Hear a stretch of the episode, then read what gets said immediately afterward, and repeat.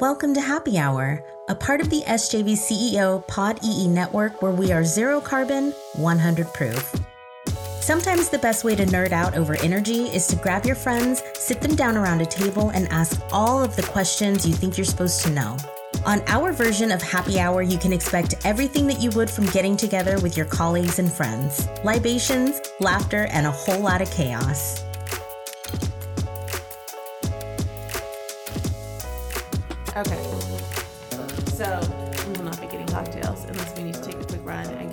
Get cocktails, in which that is an option too. It just reduces the amount of time that we have to talk. So I'm willing to.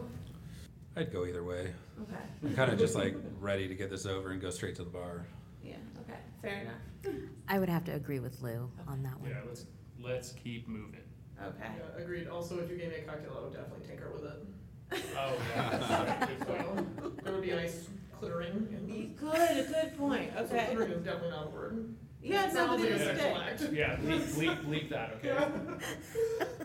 I'm Courtney Kalashian, the Executive Director of the San Joaquin Valley Clean Energy Organization. Today, we're recording live at the CCEC Forum. We're coming off a fresh panel with the guest Lou Jacobson. Lou is a shit, I don't even know what you do, Lou. I'm a so I'm a Willdan employee. I manage PG&E's government and K-12 program. We provide energy efficiency services to local governments throughout their territory. So what Lou did is he called me up one day and he said he wanted to put this panel together for CCEC, and he gave me this idea, and I said I will have nothing to do with this, but I think it's a great idea. So Lou, let's talk about why you wanted to create a dystopian future of, uh, you know, just horribly awful things that could potentially happen to our rural and disadvantaged communities if we don't bring them along through building decarbonization and electrification.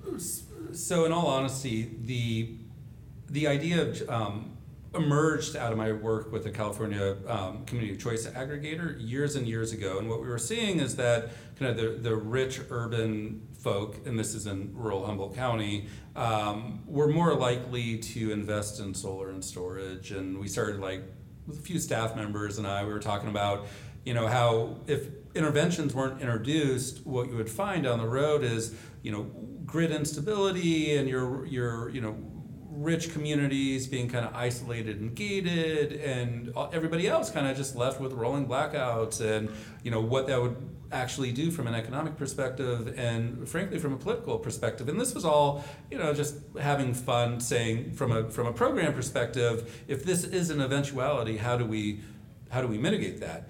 Um, and so this had been in my mind for years and years and years, not because it, it, will happen, just because it was an idea that we used to inform program design. Um, and so when C came online early in 22, um, I just thought, well, this might be a fun idea to play with. And the idea evolved, right? And so the, the concept was there, right? There's this dystopian future coming. What is it? We know. Um, the climate emergency is now, it's present, but it's only going to get worse down the road. Um, what does that dystopian future look like? Well, I think you could shake that out in a lot of different ways, right? One I just described. Um, another is where um, we simply don't address climate change, and you know that future is very, very bleak. Um, and so this dystopian future really manifests in, in many different ways, right?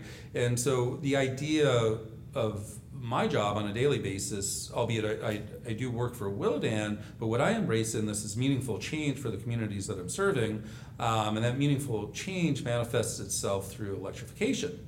And so our program in Q4 of 21 really pivoted hard to building electrification in the public space. And we started running into a lot of barriers um, and how we communicated to our stakeholders, how we um, worked with varying partners, and how we took on large scale projects. So we really focused in on heat pump water heaters, and, and frankly, it's working really, really well. I'd compare it to the CFL of building electrification. It's turnkey, it's easy, it's easy to get out there, the market wants it. However, when you start looking at more complex building systems, um, HVAC, um, boilers, hydronic heating, um, swimming pool electrification. It is incredibly challenging to get done. And that was really the genesis of this panel, saying, look, you know, we could do these widgets. It should work, it is working, but once we get past the widget and we really look at the building from a comprehensive perspective, um, we really are having, you know, there's really a significant challenge in how we approach the situation, um, both from a technical perspective and from a financial perspective. And so that was the fundamental genesis of this panel. And I really wanted to take more of a comprehensive approach where we're talking policy, we're talking about how codes and standards fit in, what utilities are doing, and then how that, you know, fits within services to those who are hardest to reach. So Lou, let's talk about the idea of getting the right panelists to the table because we could have just put you in front of a room for 75 minutes and let you do just that. But I think you recognize as well as I recognize that nobody wants to sit and listen to either of us for an extended period of time, right? So you decided there were some very particular points that needed to be hit on. What was the first one that you knew had to be incorporated in this conversation? Well, well, we have to take a national perspective. And, and frankly, I wish we could have taken a global perspective, right? And I think that's really where we should start. Um, but we had to take that national policy perspective. And so, looking outward, of course, um, E3 is really a leader in that space. And So if E3 is a leader in space and you were able to get E3 to come to the table, so is this a good time for us to ask for Jessie to introduce herself? This is Jesse Knapstein. I work with Energy and Environmental Economics, also known as E3. I work primarily on our climate pathways, distributed energy resources groups. So we focus a lot on broad scale decarbonization. As Lou mentioned, we span the entire uh, North America, entirety of North America. So we have offices in uh, San Francisco and New York and all through Canada as well. And we work with a number of jurisdictions on figuring out how to decarbonize their grid and uh, you know buildings and transportation sector economy-wide perspective from now to 2050. Is it a requirement that all employees of E3 have amazing jewelry choices, or is that just yours? Just mine. Okay. Also, this is like an audio medium, so it's really hard for people to understand that you've got a giant silver leaf that is on a thick silver chain, and it's beautiful. People should know that. Oh, oh! We'll have to catch it on the video later. I love it. It's also magnetic. Dang, that is So that's so cool. Nice. Okay, so what? Oh, Oh, sorry. going back on. hmm Okay, Lou. So you got the policy piece together. You have E3 at the table. What was the next piece that you knew you needed to incorporate when it came to this conversation? So, for better or worse, in school, this hourglass model always came to mind, right? Which is like you start at the high level, you look at the broad picture, and you slowly move down into the waist of that hourglass, and that's really where you get down to that action, right? So, putting the panel together, I really wanted to look at it through that lens. And so, as you as you move from kind of the national perspective into kind of the state policy perspective, to me, the obvious next choice was codes and standards. Um, codes and standards plays a huge role here in California, not only um, with our, our builders throughout the state, but also how energy efficiency programs are implemented and the intersect between codes and standards and energy efficiency uh, funded through the PUC. What I do want to point out is I really didn't want to reach out to the Energy Commission. Frankly, I didn't know if they would even say yes, um, but I didn't necessarily want that perspective. I wanted somebody who was living and breathing the work and also trying to communicate and educate the building community and, and frankly the whole community on what codes and standards looks like, why it's important, and where it fits in. And since Misti Bruceri was not available, you decided the next best option was Jordan Garbayo. Oh, I went straight to Jordan. That's a choice. Uh, Jordan Commodore Garbayo uh, with the County of San Luis Obispo and the Tri County Regional Energy Network, or 3C REN. Um, I primarily manage the codes and standards program for the Tri County REN, and um, that is affectionately called Energy Code Connect. Um, but yeah, as Lou said, uh, really focus on educating and supporting our building professionals on both the public sector and private sector sides of the coin uh, to make sure that they have what they need to be successful in um, energy code as well as Cal Green building standards, which nobody's really talked about much today, but uh, it's, it's that's another like small piece of our pie. Okay, so you've got the policy, you've got the code. Where do you go from there? So in my mind, you go to the utility space, right? And so I did reach out to um, the PUC. My hope was like, hey, let's get the PUC to say something about utility-funded programs. Why? So the Public Utility Commission um, is the effective administrator of IOU programs or investor-owned uh, utility programs. You're taking this very seriously. Why would you invite the CPUC to this I party? wouldn't. I mean, because because well, first off, I wanted people in the room, right? And you know, it doesn't matter who you have, right? If it's like Public Utilities Commission, folks are going to be like, oh, maybe I should listen to them. Um, secondarily, I was hoping, hey, maybe we could get the utility perspective, right? So once we got there saying, well, we need the utility perspective, um, SoCal Edison came online. It was kind of happenstance where SoCal Edison um, decided to attend the conference, and I had the opportunity of onboarding them to the panel. And to me, it just made sense, right? We need some utility representation. They play a significant part in building elect- electrification, whether it's through the, e- the energy efficiency programs or through other programs they're implementing. Um, so having a utility um, sit at the panel was hugely important. And frankly, I wish I could have had more representation across the investor-owned utilities. For the purposes of our recording, we don't actually have the utility representative with us. We lost them along somewhere uh, on the path to this room, but it's okay. They were there for this conversation. Um, Lou, once you got utilities, once you got policy, once you got your second choice for a code, uh, where did you go and how did you decide who you were going to bring to this panel? All right, so keep in mind, right, working on this hourglass, starting at a high level, slowly working in, right? Utilities are kind of subservient to codes and standards in many ways within their programs. I really wanted to go to the boots on the ground, right? How does this stuff impact that ratepayer um, receiving that service or trying to do something? And so this whole conference was really focused on um, equity, inclusion, and so we could talk about urban ratepayers and how we deliver services to urban ratepayers, but I really felt that I was going to miss the point of this conference, right? Because we have these big donut holes in services, or at least we suspect we do.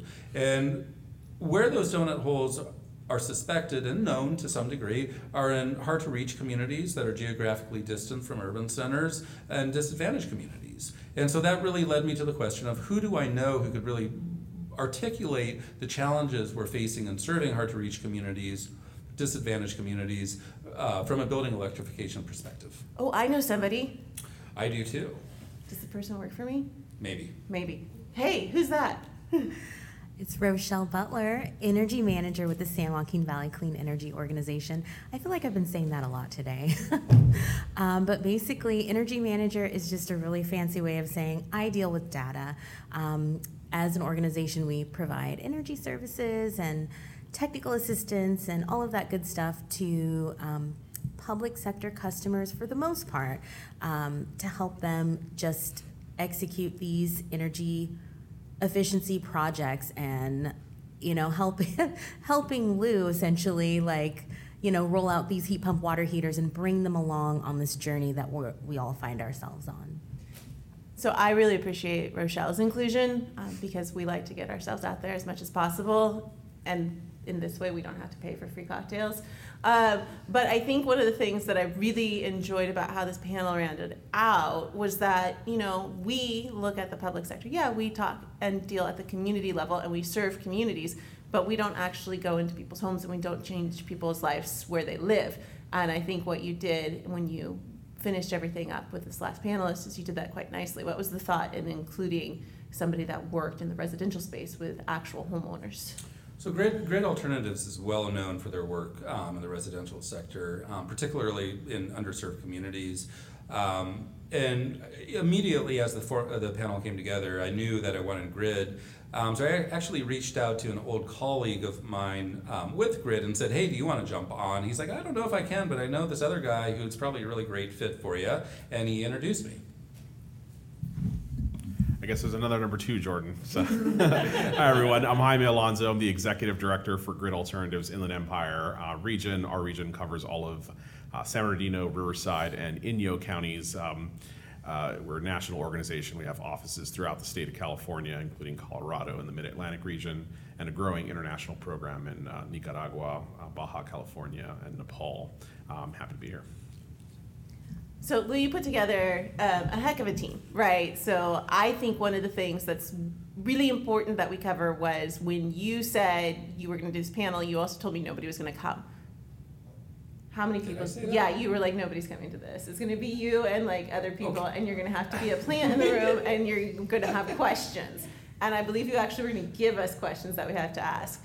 Uh, how many people you think were in that room, Lou? Um, I'm not very good with, with estimating numbers. I'm going to say 60 to 70. I'm going to say more than that, and we actually took pictures, so we're going to end up counting um, how many people were in that room. It was 3,000. Yeah, uh huh. Yeah, it was it was audience like epic crowd arena type situation, standing room only for sure. Um, you guys did wonderfully. So I think the first thing I want to ask each of you is, how did you feel? I'm going to say this. Rochelle said at the end of it, we wanted to leave the audience with hope. I'm going to be honest. I don't know that you all left the audience with hope, but I want to know what do you think you did leave the audience with? And whomever wants to start that, please feel free. Go. Um, so my hope was yes to leave some hope, right? But but to also leave the audience with more questions than they walked in there with, right? Um, my expectation was that they were never going to get the answers they wanted. The content's too thick, um, but they need to know where to start. They need to know there's a room full of people trying to resolve the same issues. They need to meet those individuals and they need to form those networks to have those conversations offline. So the hard work for everybody that attended starts now. Everybody's already doing it. Um, but I never was under the expectation that we were going to resolve anything. Um, perhaps I missed the mark a little bit on the hope thing. I agree with Rochelle. I was hoping to, but um, it's a big lift, and I think that came came across in the presentation. Uh, I would say that I think I- what I kind of took away from it is that we're, we're still very much in the middle of this transition of building electrification. And so, you know, my sense was that there's was a lot of sort of anxiety around it, a lot of feelings of how do we get this right. Um, so I think, you know, to Lou's point, I think more questions, um, and we're kind of still in the middle of um, this this novel, um, and I think we'll see how um, everything shakes out at the end um, and what that looks like. Um, but I think there's just a lot of uncertainty and just more questions and answers at this point. I would uh, add that I think, in the spirit of what this forum really is and what we're all doing here, the the note that um, Lou had around networking and and spirit of collaboration. That's kind of what I wanted to impart on folks, um, and also just to let them know that they're not alone. Right? There's a lot of people around here doing this work. Um, a lot of people across the state and most importantly, I would say that there's a lot of resources, uh, you know, uh, around, especially my my area of focus, which is codes and standards. That there's just a, a, dearth of knowledge and um, support around that that, and uh, to just steal and rip off and whatever you can uh, to make these programs accessible and available to folks, I think is important. One of my goals in the topics that I chose to bring to light was what we try to do every day as an organization, and that's to give a voice to rural and hard to reach and and disadvantaged communities. And so there are a lot of issues that arise that are unique to those communities that people that don't live in those communities tend to talk around. And so it was very important to me to be very blunt and very honest about about those things and sort of bring awareness to them because this is not the last transition that's going to happen. You know, we're the only thing that's constant about change is change. Did I say that right? And so, yeah. and so I, I one of one of my things is to, I've grown up in these communities. I've always lived in them. I've never lived anywhere else, and so it's an issue that's very close to my heart, and I want to make sure that they come along, if you will. Yeah, maybe I'll just piggyback on the idea that we are very much in the beginning of this novel. And I think one of the things that a lot of folks, at least from my perspective and where I was coming from, one of the things that a lot of folks in that room maybe took away was that the policymakers and the regulators are, are aware of these issues. They haven't solved them yet, and we're still very much working on them. But I think there were a number of points made. We can't let perfect be the enemy of the good. We have to start this transition now. We're talking about infrastructure changes that take a long time. And so we have to start now. We're going to trip over our own two feet a little bit, but we need people to participate in the conversation. So the fact that they were there and asking questions and we maybe gave them some more avenues to knock on some doors, I think is a good thing and a little hopeful maybe.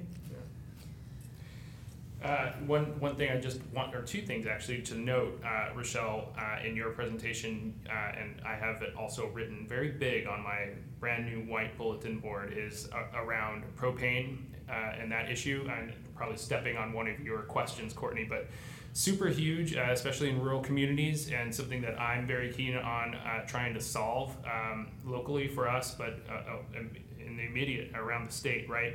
Uh, and also, um, your favorite dystopian film, uh, The Matrix, I would say is not dystopian. We are actually living in it right now. Okay, so just keep that in mind. So we're all really batteries and Yeah. our, okay, I just wanted to make We sure. are Yeah, the solution to basically, li- yeah. Yeah. I, I'm, gonna get, I'm gonna get us back on this. So let's talk about this for a second. Um, I asked the question in the panel, and Jesse, I thank you for taking it on. When we talk about the propane conundrum, the propane consideration, the propane question, right? We have to phrase this differently everywhere we go. Every single time propane gets brought up, it gets ignored. And I don't know if it's because we're having this conversation amongst energy efficiency practitioners and we all go, "Mm, that's not CPUC, they don't regulate that, so we're not going to talk about it. We have to start tackling propane as an issue for our rural communities because they exist on it and they live on it. Um, I know this is an issue that we all deal with, whether it is in you know the Sierra, whether it's in the high desert, whether it is in the San Joaquin Valley or on the Central Coast. I'm curious from all of the panelists, Lou, you too, um, how do we start tackling it? Like, how do, if it is not regulated by our regulatory body under which we all work, how do we start tackling this? I'll take a, a quick stab and I'll, I'll start with um, rural communities, rural communities that live in CCA territory uh, or community choice aggregators. So there is, I think, um, a an economic argument for community choice aggregators to look at fuel substitution. Um, they're increasing their rate base, um, and so you know it, it would CCAs could consider doing that analysis and finding out, hey, what's our break even point?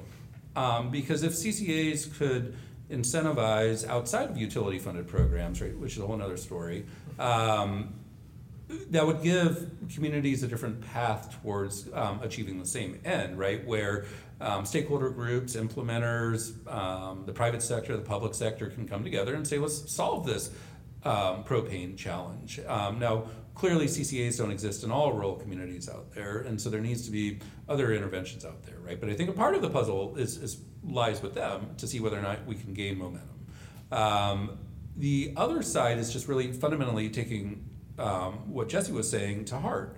I, I, one of the big barriers I see is where the money's coming from when we talk uh, IOU programs, right? So the money's being collected on a uh, public purpose program surcharge on natural gas.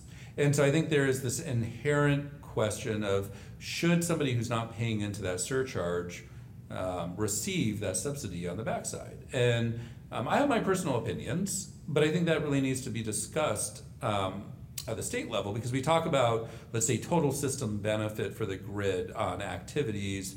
Um, we can talk about total climate benefit for decarbonizing, and those ratepayers paying into that public purpose program are going to receive a benefit um, from delivering that measure to um, you know, you know a non-IOU fuel source project, propane related project. So I, I think those conversations really need to be brought to the forefront to, to what Jesse was saying about the greenhouse gas um, adder and how we look at this problem from a higher level, um, not just down to these key metrics.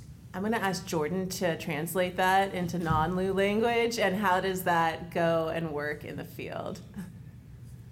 So, as, as Lou was espousing these Also, beautiful but I just want to say we all appreciate Lou's giant brain. This is not a knock on Not Lou's at brain, all. but we know we have to translate, right? The, the smartest man I know right. is what I often say about True. Mr. Dr. Jacobson, I'm going to call him. Uh, how many in on this podcast have been on propane? That bill sucks. Big time. In, in the winter, when you're filling that tank, it is the worst. We should say because nobody can see us. Raise our hands, Jordan. Yes, it can. We don't know if we're going to use that. up? that. Say I if you. I don't know. Just Two, two people raise two, their hands. three, uh, three. I've been. Oh, I've also. So Okay. four actually. So four people in this room have been on propane, and I, I can imagine when winter comes and you're paying three, four hundred dollars to fill that tank, depending on the size, it's significant. And it's so volatile in terms of the amount of money you're putting into that tank just to keep your house warm, just to dry your clothes, just to heat your water. So the reality is, is that there is there are not incentives around it yet. Yet, I, I have faith that that is going to change uh, in the near future because we're talking about it now. There's there's there's there's conversations growing around it uh, more and more.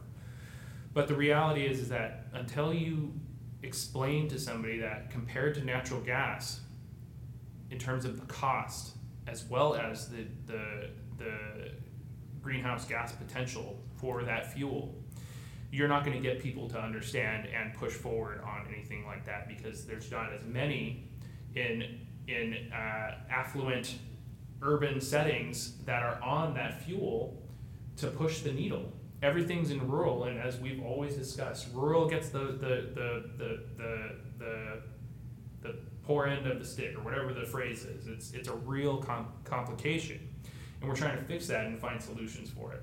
And I think that's where somewhat where Lou was going. So I want to just change the topic of conversation here. One note: when you're talking, please talk at your microphone. I know our conversational skills are to try to make I'm eye sorry. contact with each Yes. other. Um, if you need to, look past your mic at Kelsey and just know that she's listening intently to everything you're saying. Okay, awesome. Um, I mean, you said something when you introduced yourself, which is we have to get this right. And I think there is an emotion behind that sentiment that everybody is going to interpret their own way. If we don't get this right, we risk a number of detrimental outcomes. Talk to me about why it's important to you and to those communities and the people that you serve that we have to get this right. Sure. So I think it really comes down to equity, and what that really boils down to is who bears the burden and who benefits, um, and making sure that those that experience the most compounding impacts from rising costs, cost of living, um, need to really benefit from this transition. Um, otherwise, they're going to be left relying on uh, gas infrastructure that is going to be continually outdated. Um, and they're going to continue to carry those in- increased price pressures. And so it's going to have a compounding effect. Um, and so being mindful of those who can most benefit and are most in need has to be part of the equation when it comes to these policy solutions and incentives. Jesse, when we say we have to get this right, is there a single piece of policy or thought work that you're looking at where you say, yeah, we're getting it right here? Or is there something that's the inverse of that where you say, we are missing the big picture on this?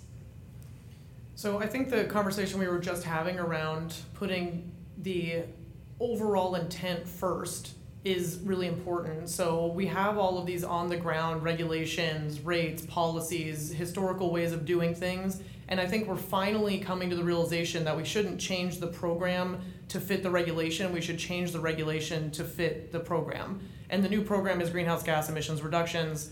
That's what it is. Let's just call a spade a spade. And so I think putting that metric first and foremost in a lot of our calculations around energy efficiency, right, which has historically been about energy reduction, is extremely important. Um, and that's starting to happen in some places incrementally, and it's I think it will that will drive huge change. I think one of the areas when Jaime was just talking, all I could think about was where we're currently getting it wrong, and this transition is going to be a delicate process to manage because there are sort of tipping points where the burden of the natural gas system, the cost burden of the natural gas system ends up on very few customers, right? If we're talking about electrifying. How do you balance that cost? Because right now our rate structures do not support that transition at all. It was never designed to support that transition.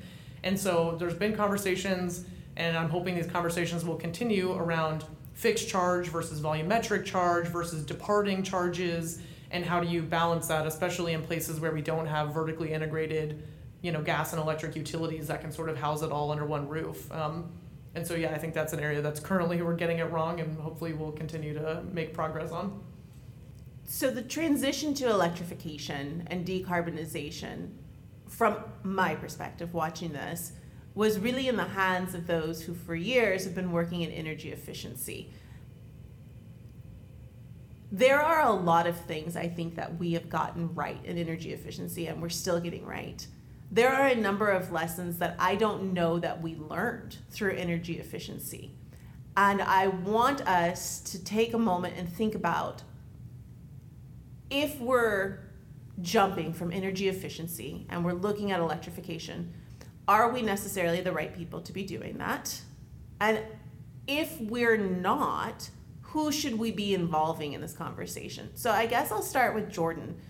Jordan, are we the right people to be leading this conversation? It is energy efficiency practitioners or are energy efficiency practitioners the right natural progression towards electrification? Your job is on the line. It's not really.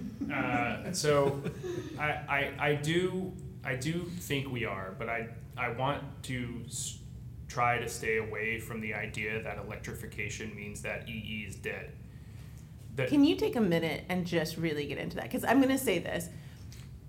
No offense to the private sector friends sitting here next to me, but so much what we're hearing from industry is energy efficiency is dead. We just all need to walk away from it.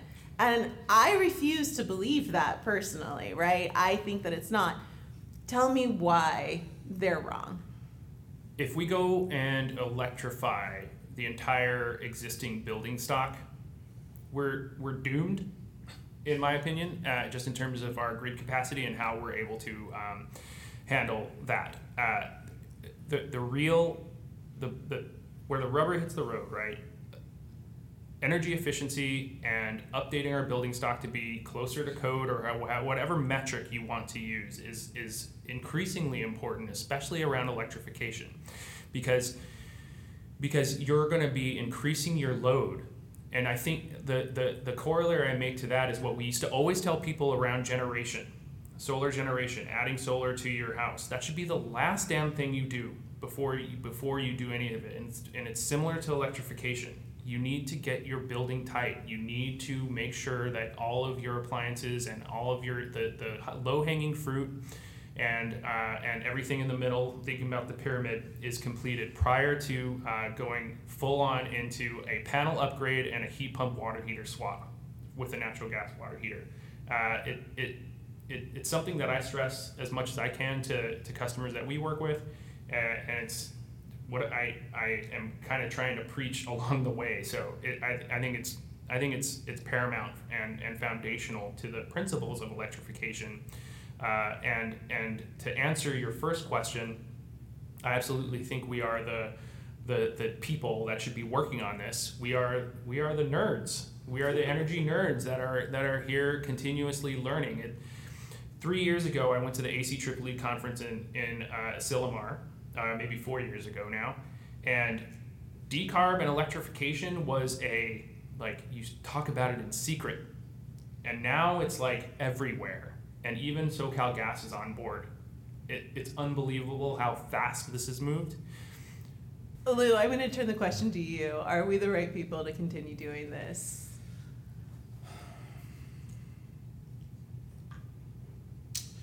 I think we are.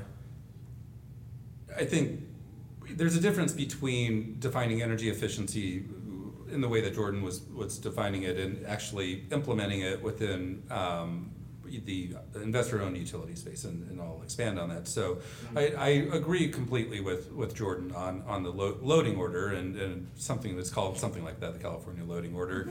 Um, and so I wholeheartedly agree with everything that Jordan was saying. I think the difference in perspective often is um, associated with how we um, account for energy savings within IOU funded programs.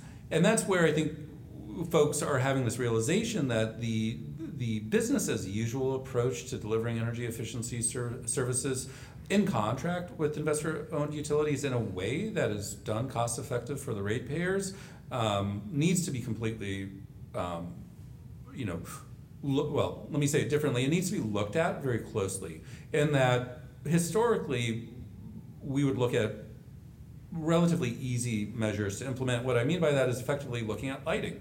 Lighting is a big part of the load in existing buildings. Um, HVAC is great, but it's very costly um, and problematic. And, and of course, there's indoor air quality implications and a bunch of other things, right? So, what else do you have, right? You have the building shell, you've got fenestration, you've got refrigeration, you've got in, industrial processes um, that you can address. Um, but when you're you're looking at delivering a significant amount of energy savings, and you want to do it kind of at this time, you know, dependent variation, right?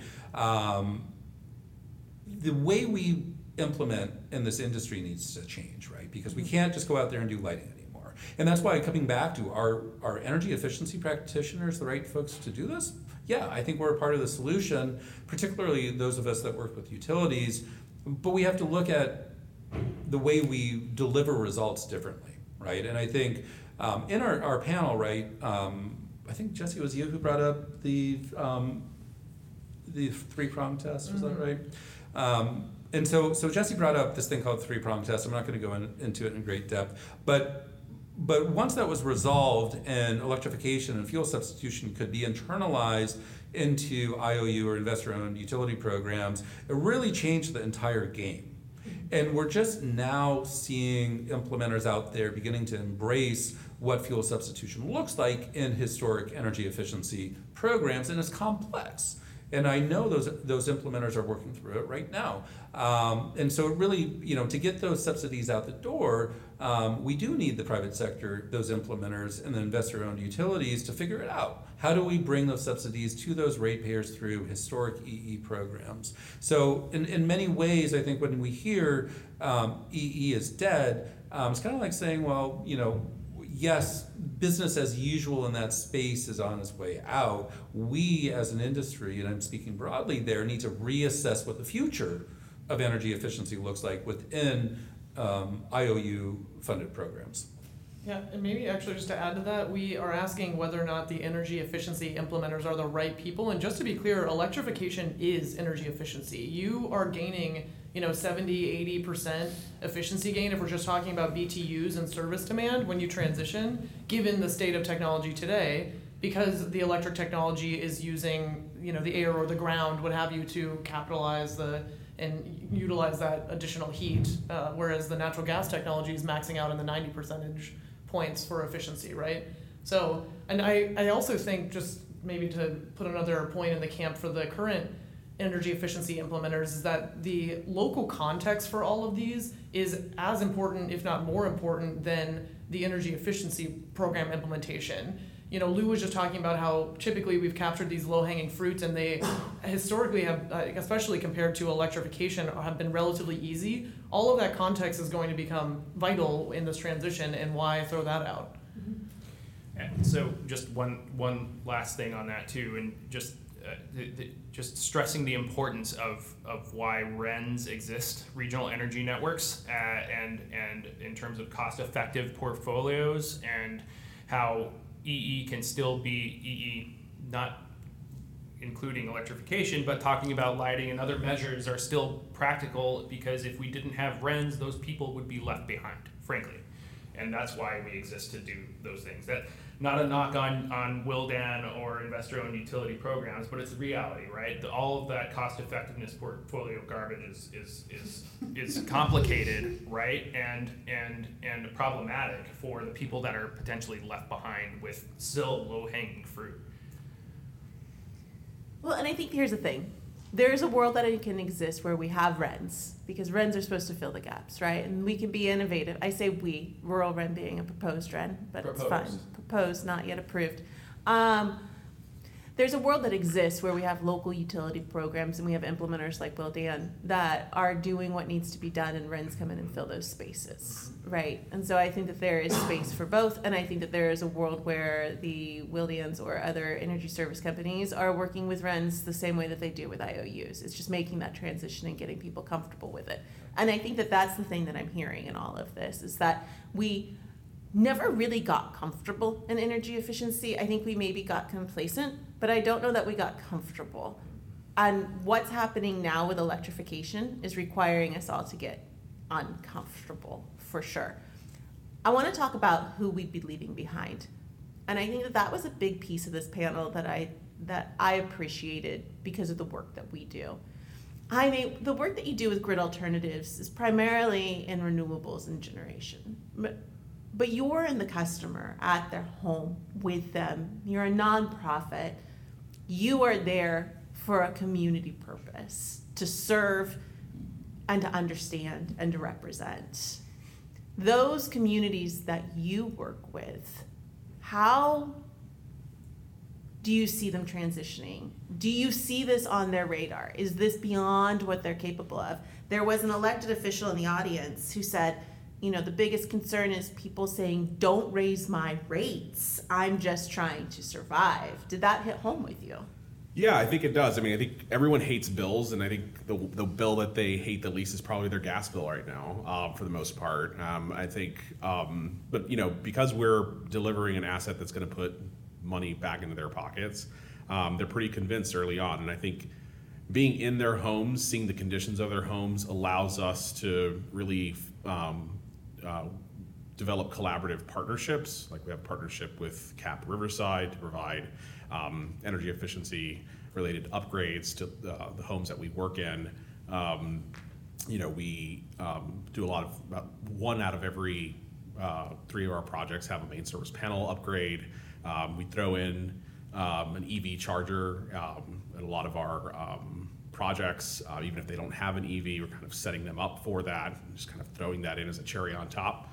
Um, so just kind of looking for ways to, um, because we're there, we see, uh, looking for ways to both educate them about sort of the benefits of uh, improving the conditions of their home and also just making sure that our primary focus is on actual bill savings. Because again, what I mentioned in the panel is like really focusing on what people's needs are uh, as opposed to kind of articulating sort of the benefits of um, everyone appreciates the benefits of cleaner air um, and kind of understands that, but really the conditions of their home, uh, what's going to improve their overall quality of life, and focusing on on that, I think, um, and looking for ways to leverage opportunities to kind of um, create sort of enhanced value to the overall experience that we bring to the customer. To everyone, can we afford to do this? Yes. How? So I think one of the things that we n- nobody really discussed in the panel and that only energy nerds think about are life cycle costs. And from a life cycle cost perspective, there's already today a lot of opportunities for savings. So, you know, it's very much depends on local context and what the climate zone is and what the rates are and what have you. But there are opportunities today in California. 85% of single family homes could transition and they would, from a life cycle cost perspective, uh, you know, be saving money. Um, how you get that to them and how you tr- make sure that that message is received for them is a whole nother problem that we've been touching on right now. And there are also a huge portion of uh, other communities, right? The multifamily community, for example, has sees entirely different numbers. So for them, the vast majority of them couldn't see energy savings today unless you, you know, made some adjustments to how they're currently utilizing their systems. Um, and so, yeah, I think that yes, we definitely could. if we were to do Seek next year and they asked you to do a follow up for this panel, what is the follow up conversation that we're having a year from now? Great job on transitioning the way we said you should. So that's a lovely idealistic future. Um, let's try to stick with the reality of the dystopia theme here, Jesse, and say realistically, we're sitting here and in a, we'll be in Northern California because they flop around, right? So a year from now, we're in San Francisco or Sacramento. Um, what are we talking about with the same group of panelists? Okay, I- I'll jump in real quickly because I need to clarify. Sacramento and San Francisco are Central California. Um, So actually, the central point of California, if anyone Okay. is curious, is actually in Madera County, and it is where there was a palm tree and a pine tree Yeah. planted on the freeway. The the pine tree burned down. That's if you have the state, but if you break it into thirds. Well, Are we doing like New California? Is this like is Well, this it's Jefferson for like State. okay, No, no, no. right, So, okay, so we can cut. We'll cut that, but but you know the conversation that so if if Steve came to me and said, Lou, you know, we'd like you to do a, a subsequent follow up. Um, what I'd want to do is really look at the state of affairs, right? Because we know there's there's a number of different barriers out there across a number of different spaces, right? And so we've got market barriers, we've got um, supply chain disruptions, we've got reg- regulatory barriers in the IOU um, space, we've got consumer facing barriers, um, we've got infrastructure challenges, grid constrainment, new programs coming o- online like the market access program, and really doing a refresh and saying, okay, we, we all know and agree that we need to make headway. Over the last year, what have we done? Um, and take more of a focused approach of saying, okay, great, so we've seen this progression over the last year. Um, how do we accelerate that? So, but what I'm asking you to do here is read tea leaves, and I know that that's an uncomfortable position. Please stop moving your arms on the counter. Thank you. I'm asking you to read tea leaves, and I'm asking all of you to do this. And I think here's the thing: in the work that we do, we are never working in the time in which we existed. Right? We're all operating a number of months, a number of quarters, or a year or more out from where we are. You know, one, how long do we have on this, right? Like, how long will we be? And I asked this question to Patrick How long am I going to be pimping heat pump hot water heaters for you? And his answer is three to five years. Okay, so we're going to do that. But because we all work in a forward looking space, we all can kind of see what our problems are going to be. And we can all kind of say, like, a year from now, we're not going I'm not saying we're going to nail this, right, you guys, but we can look forward and say, like, this is, these are the pain points we see, and this is what we're going to be talking about next year. This is what we're going to be talking about in two years. What, this is not a barrier question, this is a blockage issue, right? Like, where are we getting held up? And, and what are we going to be trying to talk to people about next year to make them understand that this is more dire now because now we're a year later and we still haven't done certain things. So, what, what are those pieces? What does this conversation look like? So just keeping it at a, at a code level, which is uh, you know super interesting to me, but just um, looking at where we've come from since the 2019 code to the 2020 or 2022, excuse me, uh, energy code implementation. We're on track uh, to effectively double the amount of all electric reach codes in the state by the beginning of 2023.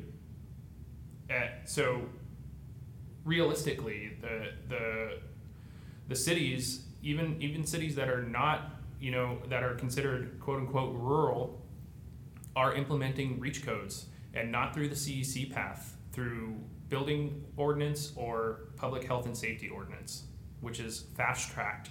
And we've been so busy, at, least in the Tri County region, have uh, almost more than doubled uh, the amount of reach codes in that territory.